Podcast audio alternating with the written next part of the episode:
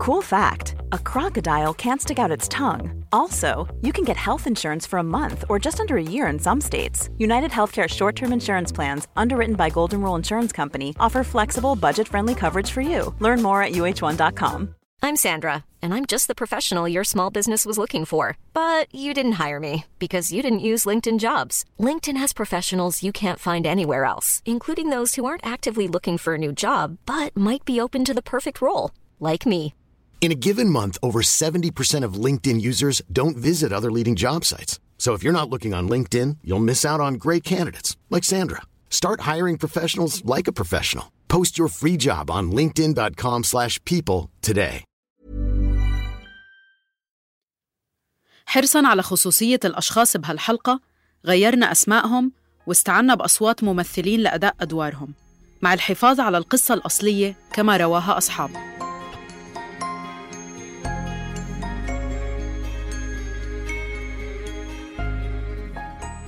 فأنا ما ما بحبش فكرة المسميات دي. وتمام إحنا واصلين لمفهوم ما يعني إحنا الاتنين واصلين وتمام. بس اللي أنا فاكره كويس من أول مرة إن رشا قالت لي إحنا تمام هنعمل ده بس مش هنسخف على بعض. أنا كنت مخبية أنا مين زمان يعني لما كنت أصغر.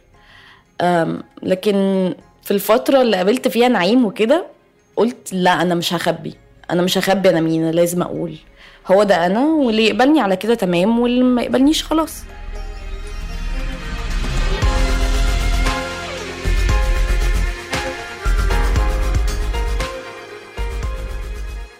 هاد كان الأسلوب اللي اتفقوا نعيم ورشا يتعاملوا على أساسه من أول يوم بعلاقتهم اللي بدأت من أكثر من ثلاث سنين. علاقة مبنية على المصارحة ووضع كل الأمور اللي ممكن تكون شائكة على الطاولة. ورسم الحدود والتوقعات من البداية. وبهاي الحلقة من الموسم الرابع من عيب رح نفوت أكتر بتفاصيل تجربتهم العاطفية اللي مش ماخدة الطابع النمطي اللي عادة بتاخده علاقة حب بتجمع بين امرأة أو رجل بمجتمعاتنا. تجربة بتطرح أسئلة حول الجسد والجنس والحرية والملكية في العلاقات. كيف فينا نختبر حريتنا بجسدنا وممارساتنا الجنسية؟ وكيف ممكن نفكك المفهوم السائد عن ملكية الحبيب أو الحبيبة لإلنا ولأجسامنا كشرط من شروط الحب؟ وكيف بنقرر مساحاتنا الحميمة داخل علاقاتنا؟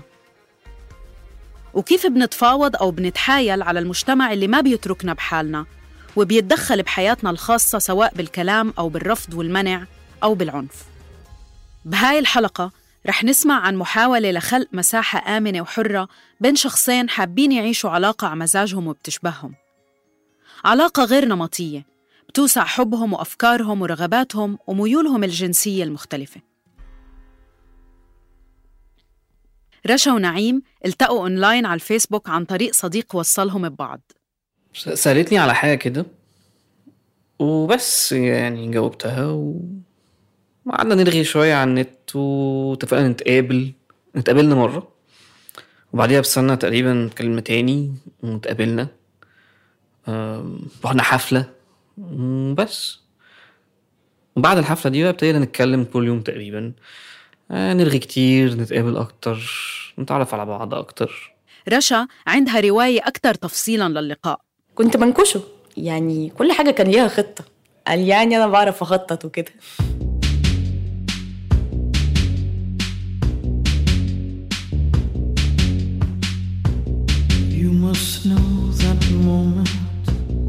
Miserable world cracks open. You finally meet someone. Suddenly chipped. بالوقت اللي تعرفت فيه على نعيم كانت رشا طالعة من علاقة سابقة صعبة ومؤلمة كنت متضايقة بقى وبتاع كنت عايزة حنان وكنت عايزة أتدلع يعني ال- اللي هي الفترة اللي بعد ال break up دي اللي الواحد بيكون فيها محتاج محتاج يعرف ناس جديدة ويفتح نفسه بس بعد كده أنا أخدت قرار مع نفسي إني آه، أقعد فترة وكنت مقررة أهدى فيها شوية كده وأعالج نفسي الأول. بعد كده بقى أتعرف على الشخص التاني أو أشخاص تانية. وجي طبعا الحظ إنه أتعرف على نعيم تاني. وبعد فترة من الحكي الكتير والتعارف نعيم قرر يفتح موضوع العواطف والارتباط. أول ما عرض الموضوع بعت لي كده على على الفيسبوك إنه عايزين نتكلم في حاجات. وأنا فهمت على طول فقلت له لا نتكلم بقى لما نقعد. ما أعرفش هو كان يعرف عني ولا لا ان أنا queer بس بس أنا دي اول حاجة قلتها له.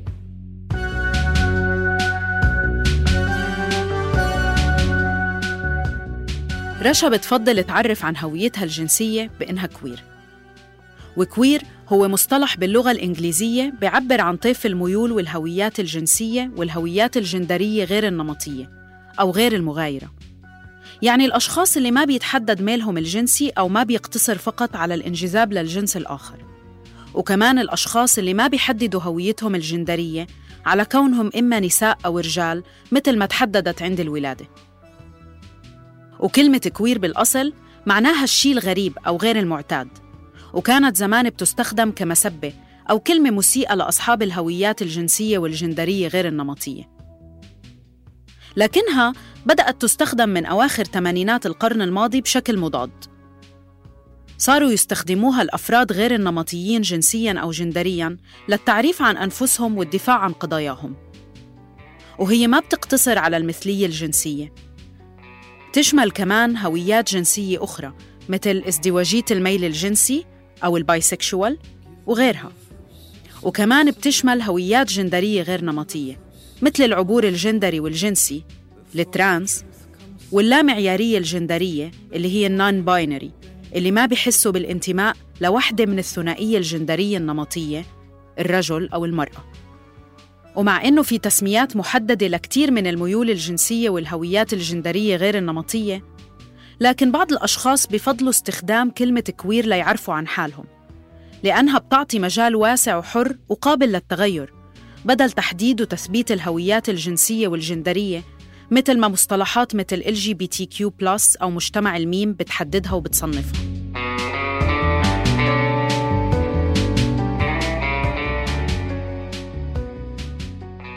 أنا قلت له قعدته كده وقلت له يا ابني يا حبيبي أنا أنا قلبي مفتوح وبحب البنات والولاد وكل اللي بينهم اللي هم مش معروفين هم إيه أصلا وهفضل كده. مثل ما سمعنا رشا بتحكي بأول الحلقة هي كانت بمرحلة من حياتها مش رح تقدر وما بدها تخبي مين هي وشو بتحب. تحديداً قدام الشخص اللي ممكن يكون شريكها أو شريكتها بالحب. وهيك اختارت تكشف عن حالها بالكامل قدام نعيم. أنا ساعتها قلت لرشا إن أنا برضو يعني عندي أحاسيس كده إن أنا ممكن بحب الولاد برضو يعني. بس ما يعني ما ما كنتش استكشفت نفسي ساعتها. بهاي اللحظة كان نعيم لأول مرة بيقول لحد عن أفكاره بخصوص اهتمامه بالذكور كمان. ما كنتش قايل ده لأي حد خالص. بس كانت أفكار عندي وما بقولهاش عشان يعني خوف من المجتمع أو يعني كان عندي الأفكار دي حتى من وأنا صغير. كنت ببقى ساعتها ساعتها أهلي كانوا زعلانين فيا بقى أفكار دينية شوية فكنت يعني يعني جات لي الأفكار دي ودفنتها خالص. بس بعد ما كان مفكر إنه دفن هاي الأفكار كانت رجعت له من فترة وعرف إنها مش موضوع بيقدر يدفنه وينساه وخلص ففي الفترة دي بقى كانت الأفكار دي ابتدت تطلع تاني. ما ما كنتش عارف لسه أستكشف نفسي إزاي يعني أو هعمل إيه وكده. بس كنت عارف إنها موجودة وكنت وصلت لمرحلة إنه أنا تمام. يعني الأفكار دي موجودة فتمام. قشطة. يعني وقت ما أستكشف نفسي هستكشف نفسي. وهيك لما رشا عبرت لنعيم عن رغباتها وميولها كانت فرصة لقى فيها مساحة آمنة إنه يحكي عن حاله هو كمان. هو هو أنا أنا قعدت أدور على الحاجات على النت كتير وأحاول أفهم أنا ليه حاسس بكده أو هو ده طبيعي ولا مش طبيعي.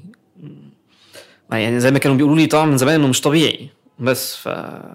فلما لما رشا شاركتني بده حسيت إنه دي مساحة أمان إن أنا أقول برضو إن أنا عندي الإحساس إن أنا ممكن اكون مايل للولاد برضو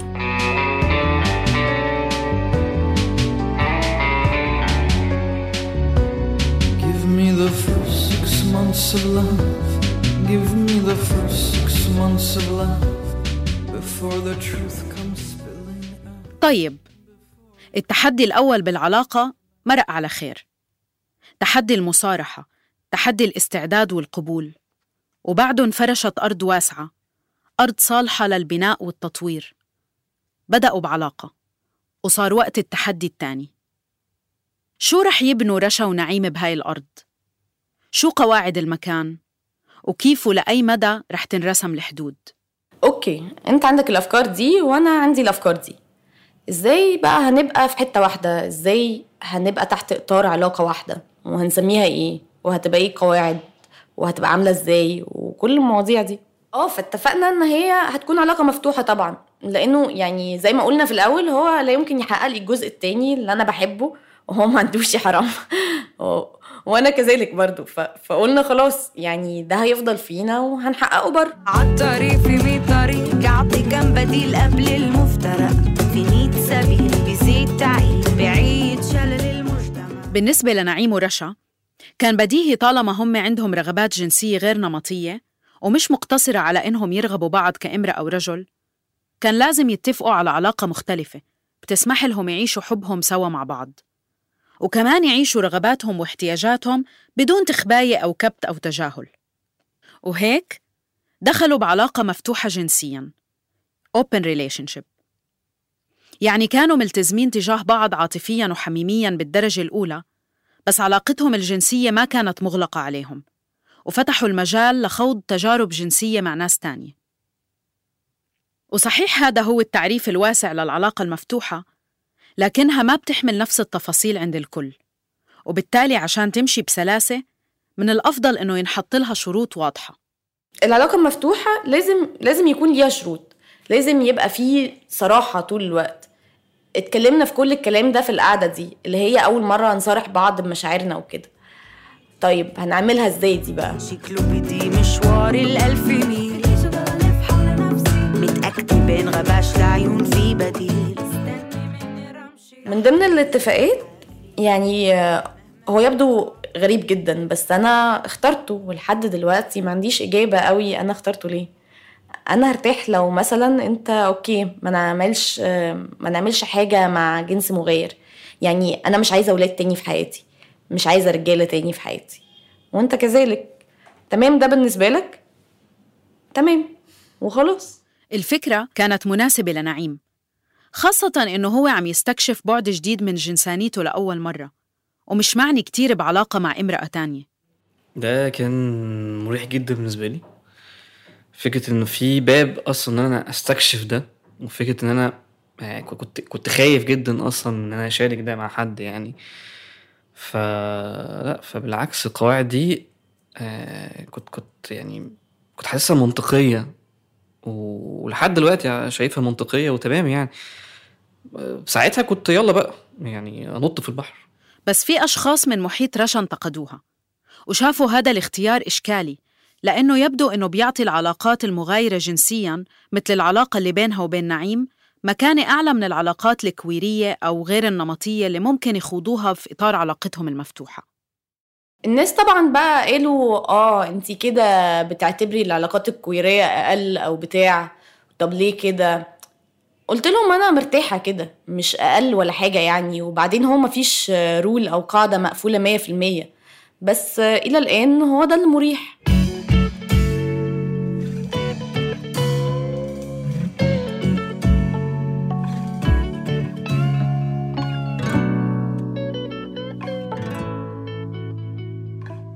في ناس لما بتدخل بعلاقة مفتوحة ما بتحط قواعد معينة بخصوص نوع التجارب الجنسية اللي ممكن تتضمنها هاي العلاقة.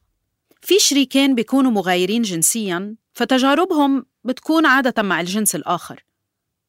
وفي شركاء بيعرفوا عن حالهم كمثليين وتجاربهم الجنسية المفتوحة بينفهم ضمنياً إنها حتكون مع مثليين أو مثليات. بحالة رشا ونعيم المعادلة ما كانت بهاي السهولة أو الأريحية. وقرروا هم عم يرسموا علاقتهم إنهم يحطوا أولوية لإنهم هم الاثنين يكونوا مرتاحين بالتجربة ويقدروا يكملوا فيها أطول قدر ممكن بهاي الراحة. ومن هون كانوا متصالحين مع القواعد اللي حطوها حتى لو مش عاجبة الناس التانية.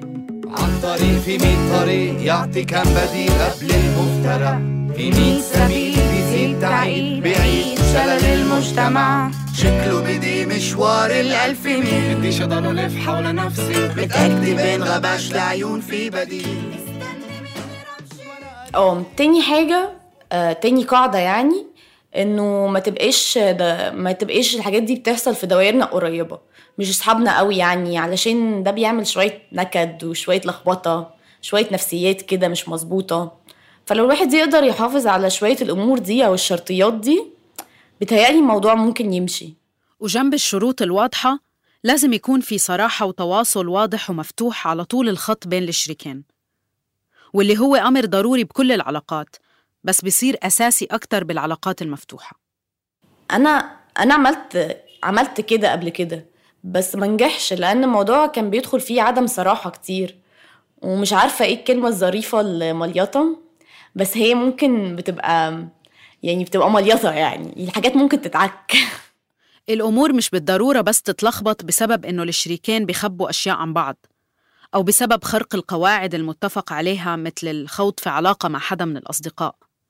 في ظروف كتير بتخلي معادلة العلاقة المفتوحة صعبة وحساسة ومنها قديش الشريكة والشريك بيتابعوا حالهم وبينتبهوا على تطور أو تغير مشاعرهم أثناء العلاقة. وكيف هم فاهمين شكل العلاقة المفتوحة بالفعل وشو الطريقة اللي بيحققوا فيها احتياجاتهم وهل هذا الفهم موحد عند الشريكين؟ وقديش واضحين وملتزمين بهاي العلاقة أمام حالهم وأمام الشريكة أو الشريك وكمان قدام الناس التانيين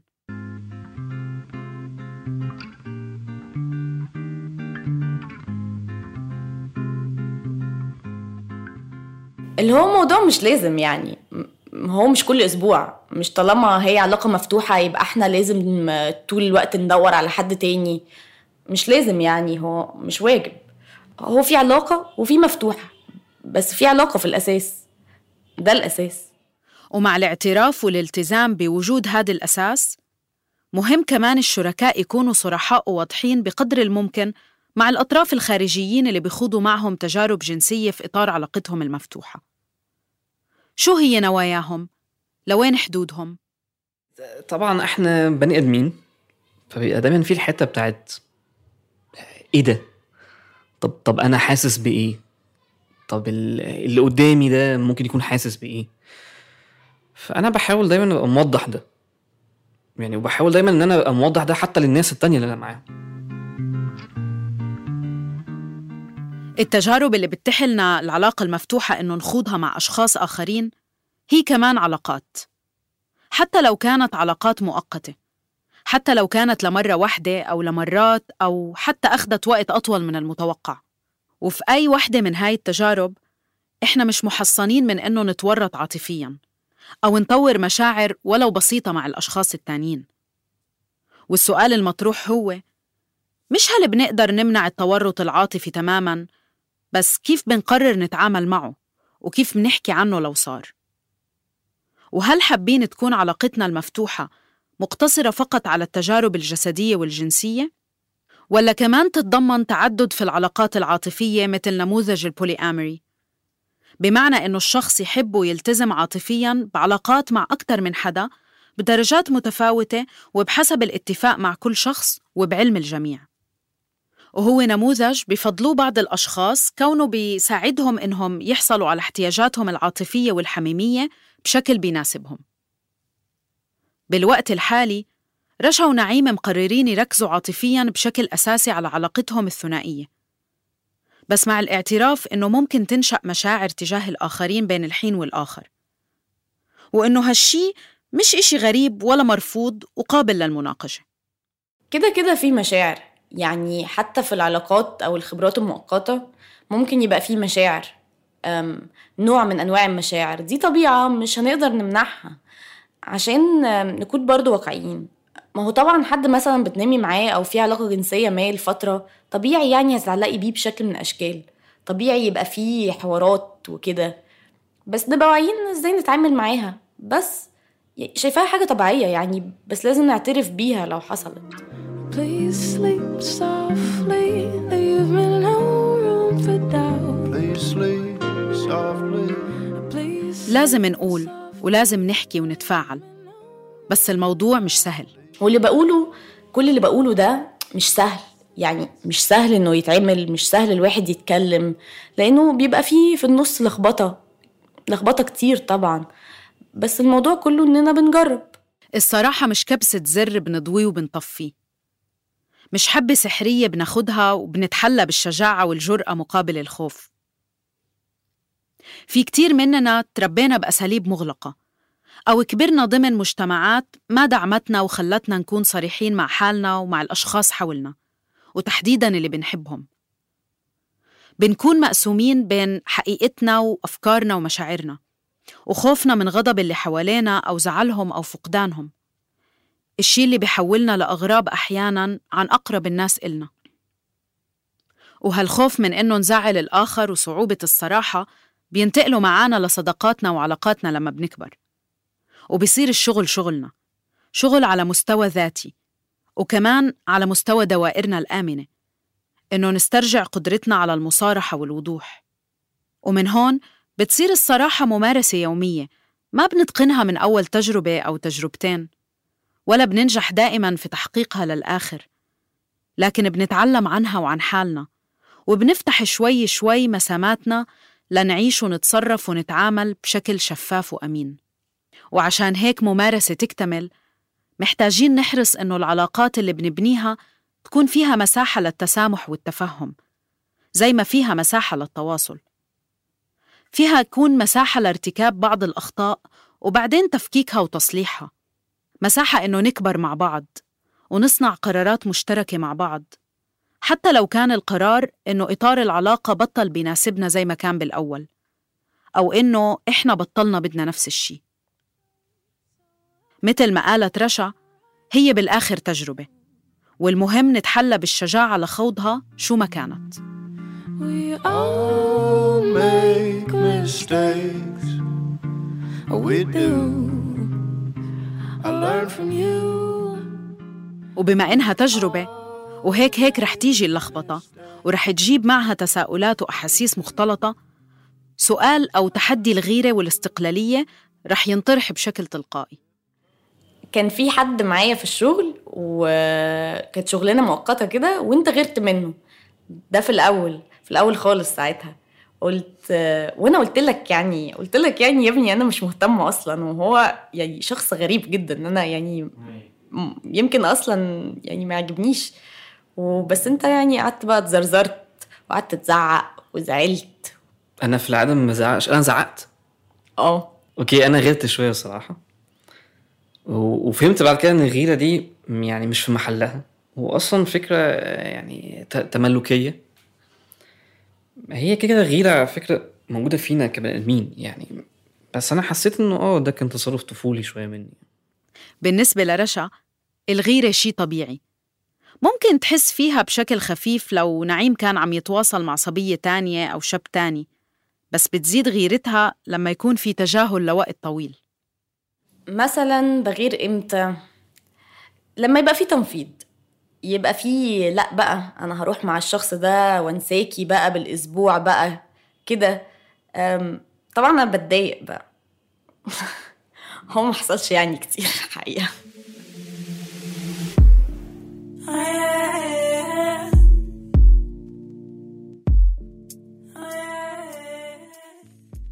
عشان يخلقوا مساحة حرية واستقلالية ويعالجوا تحديات مثل الغيرة أو الإحساس إنه بدنا نتملك الآخر. رشا ونعيم حكوا من الأول عن فكرة التواجد الزمني والمكاني وكيف يكونوا خفيفين على بعض. أنا حاسس إن القواعد اللي حطيناها دي وطريقة تفكيرنا وان إحنا مش عايزين نسخف على بعض هو ده اللي منجح العلاقة من وجهة نظري يعني. يعني بمعنى بمعنى إن أنا مثلا هي ممكن تكون مسحولة في شغل 3 4 أيام وما نتكلمش مثلا.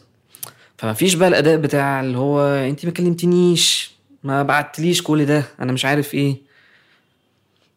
فما فيش الأداء بتاعك كل ما تكوني في حتة تبعتيلي كل مش عارف إيه نبعت لبعض جو ال- ال- المراقبة السخيف ده.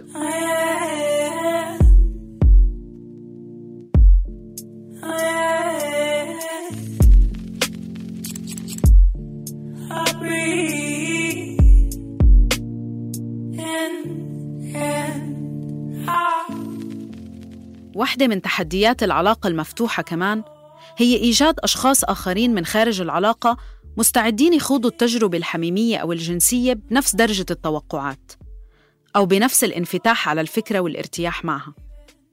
وهالشي مش سهل عموماً لأنه هذا اختيار مازال بمثابة تابو في مجتمعاتنا ومحصور بدوائر ضيقة ومشتتة سواء بين الأشخاص المغايرين جنسياً أو المجتمع الكويري.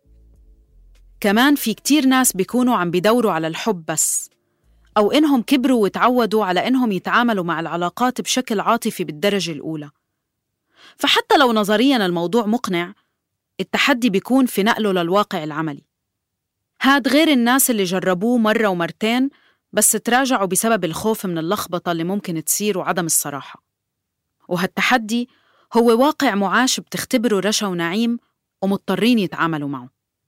آه مثلا في واحدة على تندر بقى آه يعني أنا في العادي بقول ده بسرعة جدا أنا كذا كذا عشان الموضوع يتم.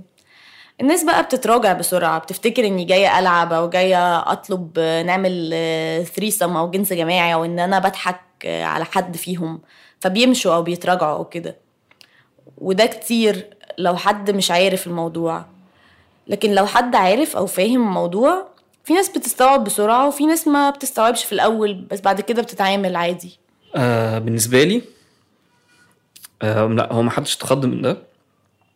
بس الناس كانت بتستغرب شوية إنه يعني هم مش متخيلين إن في حد في علاقة زي كده يعني.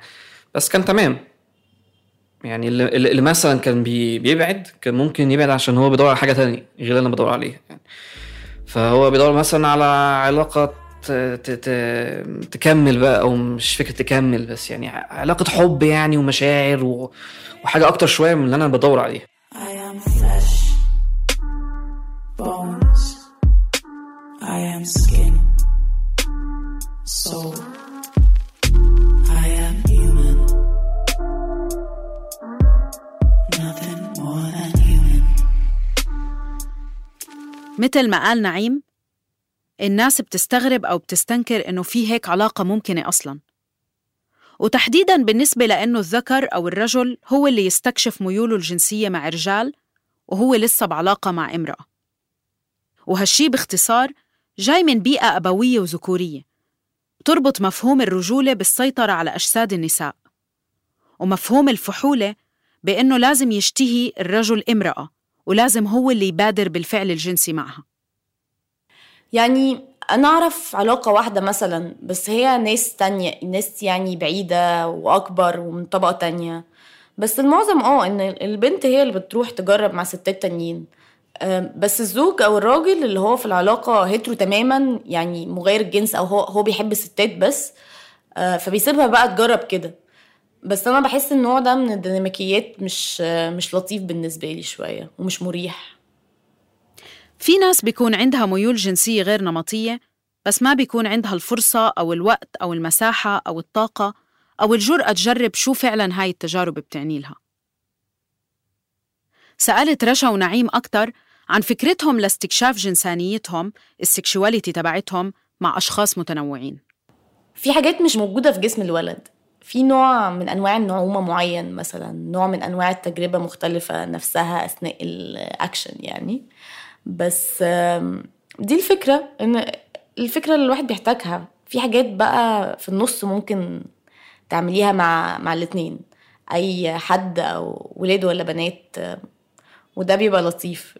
اللي هو لو إحنا مغايرين تماما مش هنعملها. يعني زمان لما جربت الجنس مع الولاد المغايرين خالص ال straight تماما آه ياه على الملل. sorry بقى. بس بس الموضوع ممل جدا. يعني هم ما عندهمش غير حاجة واحدة. يعني محافظين وحافظين كام وضع كده على كام بتاع.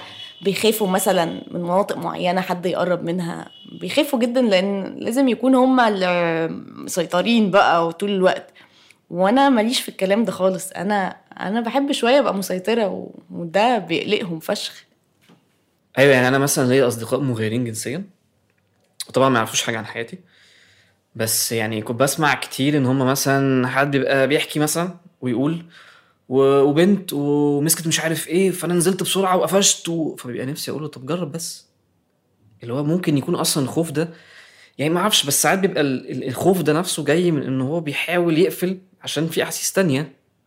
مش دايما طبعا بس يعني ساعات ده بيحصل. وفي لحظة ما أنا كنت بقفل على نفسي لما أحس بكده ف... ف... ف... فإني عايز أستكشف أو عايز أجرب. ففي ناس كتير بيبقوا مقفلين لدرجة يعني إن هم نفسهم مش عارفين هم بيحبوا إيه وما بيحبوش إيه.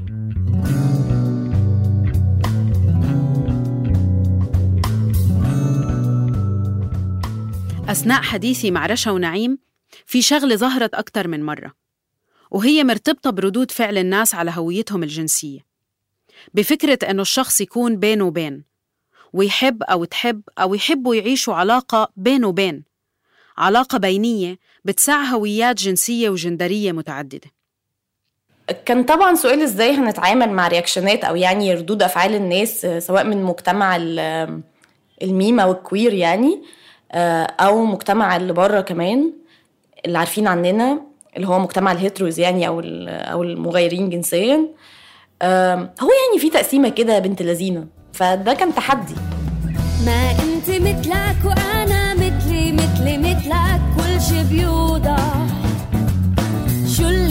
مفهوم مع بداية العلاقة وكالعادة الناس بتبلش تدلو بدلوها وتطلق أحكامها اللي ما حدا سألها عنها. وهالشي كان تحدي لرشا ونعيم اللي بدهم يعيشوا على مزاجهم بلا كترة كلام وتعليقات.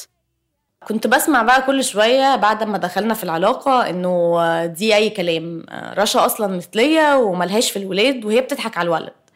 ده ده طبعا جاي من المجتمع الواسع اللي بره. مجتمع الميم بقى كان في بعض الناس يعني كانوا بيقولوا اللي هو انت كده لأ انت انت كده بقيتي hetero مغايره جنسيا انت ما بقيتيش queer انت ما بقيتيش مننا انت دلوقتي تخليتي عن الموضوع نفسه. ما انت مفكر انك انت فاهم كل شي ما بتخيل. حاجة تحكمني. ومع إنه رشا شايفة إنه كلام الناس ما المفروض يأثر على العلاقة بس كمان هي واعية إنه لابد يأثر بشكل أو بآخر لأنه متعلق بالإحساس بعدم القبول وبقلة الدعم. بس هو فعلا كل ما الواحد يبعد عن الناس وكلام الناس بيبقى أريح. ردود الفعل اللي حكت عنها رشا بخصوص علاقتها بتشير لعدم قبول بدرجة كبيرة للعلاقات البينية وتهميش أو تمييز ضد بعض الهويات الجنسية مثل ازدواجية الميل الجنسي ال bisexual أو شمولية الميل الجنسي ال pansexual وهو موضوع بينحكى فيه حول العالم وبحسوا فيه أصحاب هاي الميول سواء من قبل أشخاص مغايرين جنسياً أو كمان من أشخاص بيعرفوا حالهم إنهم مثليين ومثليات. هو ما فيش قبول قوي للعلاقات اللي بين البنين دي اللي بين المثلية وال straight في فكرة تسمية إن إحنا bi أو إن أنا bi. أصلا يعني التسمية دي أنا مش بسميها لنفسي قوي أصل bi يعني إيه؟ يعني إن أنا أكون بحب الأنثى بشكلها كأنثى والراجل بشكله كراجل اللي هو عامل كده بقى وبتاع. ده التعريف الكلاسيكي. يعني ممكن طبعا يكون اتغير شوية دلوقتي أو اتعدل بس أنا مثلا ما بحبش الراجل اللي باين عليه الذكورة قوي macho وكده ومليش فيه بتوتر. وبالنسبة لي الجنسانية بتتغير كل شوية أصلا وهي حاجة فضفاضه جدا جدا. لو انت زيي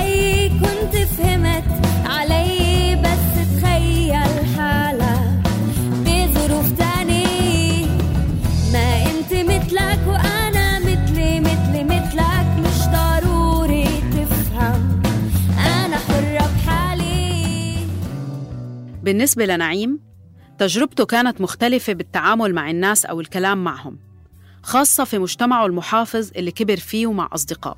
في في ناس كتير شاكين شاكين في ميولي يعني. يعني يعني عشان مهما بحاول أموه ده بيطلع بس يعني الاستراتيجيه اللي وصلت لها إن أنا أبتدي أمثل. يعني ألعب مع ناس أهزر أكتر ف... فحد مثلا يقول لي حاجة تضايقني. فأعلي عليه. أزود بقى الموضوع أكتر مثلا. ألعب بقى مع الناس يعني في ناحية تمثيل بقى وكأني على المسرح مثلا يعني. وبحاول على قد ما أقدر يعني أقلل تعاملي مع الناس اللي قافلين على دماغهم بالشكل ده أو اللي أو اللي مش مش بيتقبلوا الاختلاف بالطريقة دي. بس يعني للأسف طبعا مش مش هعرف أقطع كل الناس اللي مش مقتنعين إن إحنا مختلفين. ومع إنه بالوقت الحالي بيضطر يموه أو حتى يمثل ويستهبل العلاقة هاي بالنسبة لنعيم بتستاهل. لأنها بتعطيه مساحة حياة وتجريب وحب مش سهل إنها تتكرر بمجتمع منغلق متمسك بأشكال معينة للحب والعلاقات وما بده يعطي فرصة للناس تعيش على هواها وكيف بترتاح. هو في حاجات كده بتتغيرش. يعني هو هو مش زرار هدوس عليه وابقى مغاير أو يعني ف... فهو أنا هبقى مبسوط لو أنا على طبيعتي. فأنا في العلاقة دي على طبيعتي. يعني طبعا في مشاكل كتير من ناحية المجتمع ومن ناحية إن إحنا لازم برضو نبقى في يعني عاملين تمويه ما يعني. بس غير كده أنا مبسوط في العلاقة دي. وحتى لو في ظروف تانية وفي مكان تاني كنت هبقى مبسوط جدا إن أنا في العلاقة دي. سؤالي الأخير لرشا ونعيم كان مباشر وصريح. وكان بخصوص الأمان اللي بتمنحه هيك علاقة ممكن تبين من السطح إنها علاقة نمطية. وكيف هذا الشكل الظاهري لعلاقتهم بيعطيهم امتياز معين؟ غطاء اجتماعي مختلف عن علاقات مثلية ممكن يضطروا أصحابها يعيشوا على هامش المجتمع. بالنهاية هم قدام المجتمع رجال وست وقادرين يتجوزوا ويحصلوا على حقوق الأزواج المغايرين. أنا واعية جدا للامتياز ده. طبعا يعني أنا دلوقتي بقى عندي امتياز اجتماعي ما قدام المجتمع اللي قريب واللي بعيد. إن أنا من بره للي ما يعرفوناش أنا في علاقة عادية. و- ولازم أبقى واعية للامتياز ده. رح أمشي حافي مهما زاد عطشي رح أمشي حافي مهما زاد عطشي. ومع الوعي لهذا الامتياز سألت رشا لو الزواج فكرة مطروحة بهاي العلاقة. هي الفكرة مطروحة طبعا. خصوصا زي ما قلت إن أنا شخص بيحب الاستقرار بطبيعة الحال وخصوصا في بلادنا دي. بيبقى صعب إن في ولد وبنت طول الوقت مع بعض أو إنهم في نفس البيت وكده. ما هي فكرة الجواز بالنسبة لي فكرة تأمين اجتماعي يعني وكده وأهلنا بقى وبتاع. أنا عندي حاجات تانية وصارع فيها أصلا. يعني كوني إن أنا ست أصلا الخناقة دي بتاعت مؤسسة الجواز مش هتخانقها. هطوعها لمزاجي طالما في فرصة لكده. لظروف يعني بس مش مش هروح أتجوز مثلا حد أهلي جايبينهولي. ساعتها أقول لهم لن أدخل مؤسسة الزواج. لكن ده رأيي يعني هو أسهل بيسهل حاجات كتير.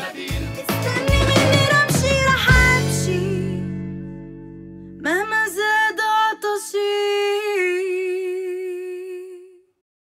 هاي كانت حلقة جديدة من الموسم الرابع من عيب من إنتاج صوت. حرصاً على خصوصية الأشخاص بهالحلقة غيرنا أسمائهم واستعنا بأصوات ممثلين لأداء أدوارهم مع الحفاظ على القصة الأصلية مثل ما رواها أصحابها. إذا بتحبوا تعرفوا أكثر عن الأغاني والموسيقى اللي طلعت معنا بالحلقة بتلاقوا معلوماتها بالوصف المرافق. هاي الحلقة كانت من إعدادي وتقديمي أنا فرح برقاوي مونتاج تيسير قباني وتحرير صابرين طه. شارك في إنتاج الموسم الرابع من بودكاست عيب كل من آية علي ومرام النبالي وجنى قزاز.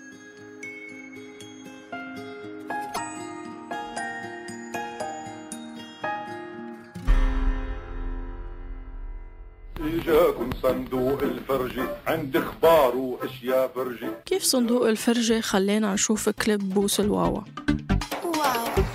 وشو وصل حمو بيكا لنيويورك تايمز زي زمان نفسي أشوف واحد سلكان الكلام على جرح الحكاية خلف الجدران شو جاب رشيد طه لجريندايزر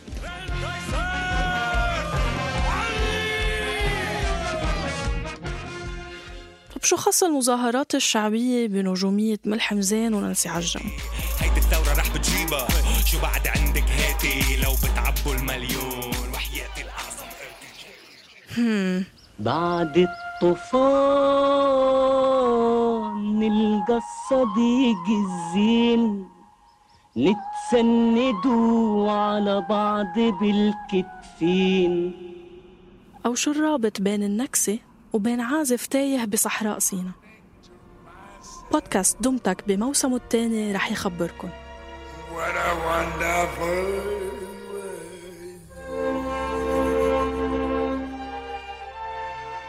رح ناخدكم برحلة صوتية نمر من خلالها على نشأة الموسيقى الدارجة بكل ألوانها بالعالم العربي. ورح نتعرف على فنانين شكلوا ثقافة جيلنا الموسيقية.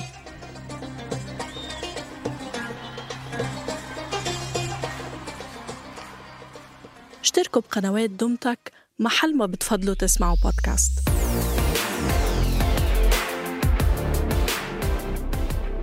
ابحثوا عن دمتك D O M T A K على كل التطبيقات من أبل بودكاست وجوجل بودكاست وأنغامي وساوند كلاود وسبوتيفاي و Stitcher وغيرهم انتظرونا بحلقة جديدة كل أسبوع.